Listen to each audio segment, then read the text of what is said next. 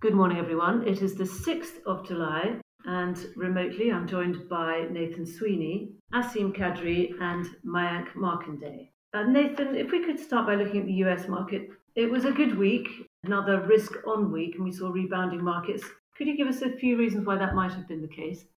Sure. Morning, Lorna. So if we look at last week, we had very strong performance in the US. So the US was up over 4%. Now, this is coming off the back of a weaker week. So the prior week to that, you know, the market was down 2%. So a little bit of a rebound there. But really, a lot of the news is centering around positive data. So we're seeing a lot of positive data surprises. So, towards the beginning of the week, we saw that pending home sales jumped 44% in May. So, this was more than double the consensus estimate.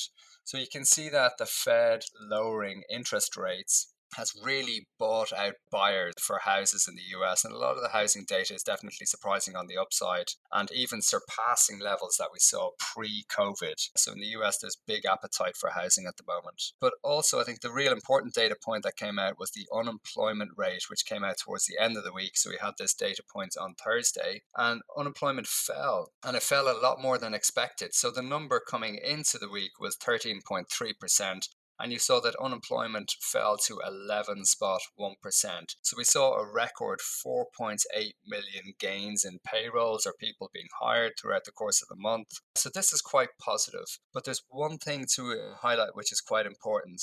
This data obviously reflects conditions early in June, and this is before the recent resurgent of COVID cases. So it's quite likely that you see a slowing in data as some states kind of put on pause their reopening plans, and this is likely to impact growth in Q3. So there's lots of reasons to be positive, but we would just watch out for those cases that have been picking up recently and keep an eye on those to see where that's going.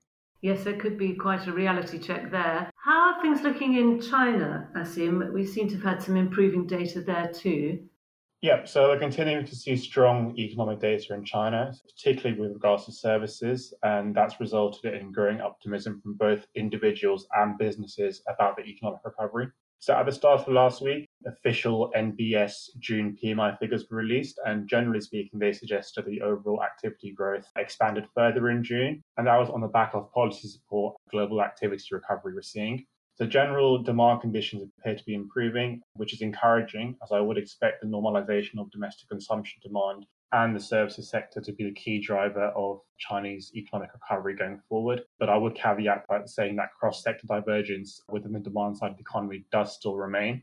One figure I did want to highlight was the Caixin Services PMI figure, so this figure is more reflective of how small and medium-sized businesses are faring, and that rose to 58.4, which is the strongest reading in 10 years. And it was noted that businesses were highly confident about the economic outlook and that easing in policy restrictions were really driving that recovery. You know, so generally speaking, it does seem as though businesses are gaining strength, but I would take that figure with a pinch of salt as a number of service industries mainly in kind of the more cultural entertainment side of the economy, such as cinemas, do remain shut. So the figures probably don't paint the full picture, and evidently it will still take time for the economy to fully recover, particularly as global growth uncertainty lingers.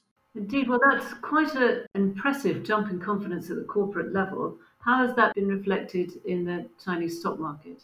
Yeah, sure. So this data and the growing optimism has in turn led to the domestic onshore Chinese equity market rallying. It was actually up 6.8% over the course of last week and closed at a five year high. And actually overnight, it rose by over 5% in one day. The last time Chinese equities were higher than current levels was during July 2015, when, as you may recall, prices rallied before crashing quite sharply in August of that year.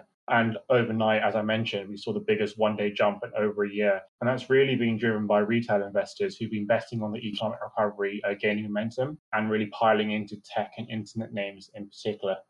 So it could be an instance of over exuberance there. Mike, if we can turn to you, we've seen this picture of increasing confidence in growth and potentially also in inflation been playing out in the inflation linked bond markets. Sure. So inflation linked bond market actually had a pretty good week because of expectations rising. And you know the best way to measure that is five-year, five-year break-evens, and, and we saw those increase by 10 basis points in the US, for example. In the UK, the inflation-linked bond index significantly outperformed the nominal bond index by over a percent and a half for the week. So, as the economy is beginning to recover, we all see expectations on inflation increasing and, and they're being reflected in the inflation linked bond markets. And we can see the impact of that on the gold price as well, I think. Yes, the gold price thus far has been driven really by its ability as a, a defensive asset and to hedge some of the the risk on behavior from equity markets. So gold has obviously been one of the strongest performing assets year to date, and we've seen gold currently at 1785.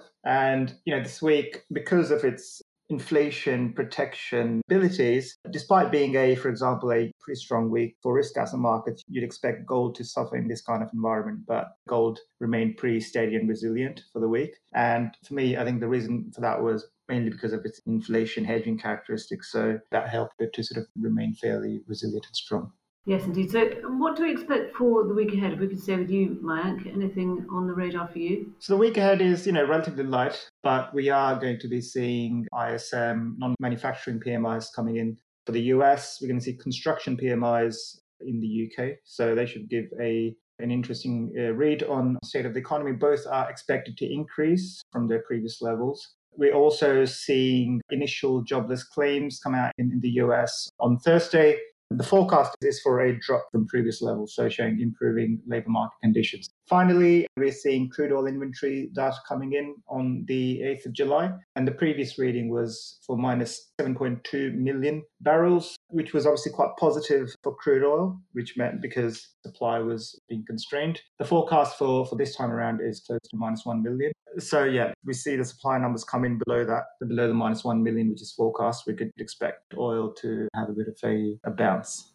We shall watch with interest. Thank you all very much. Thank you, Thank you Lorna.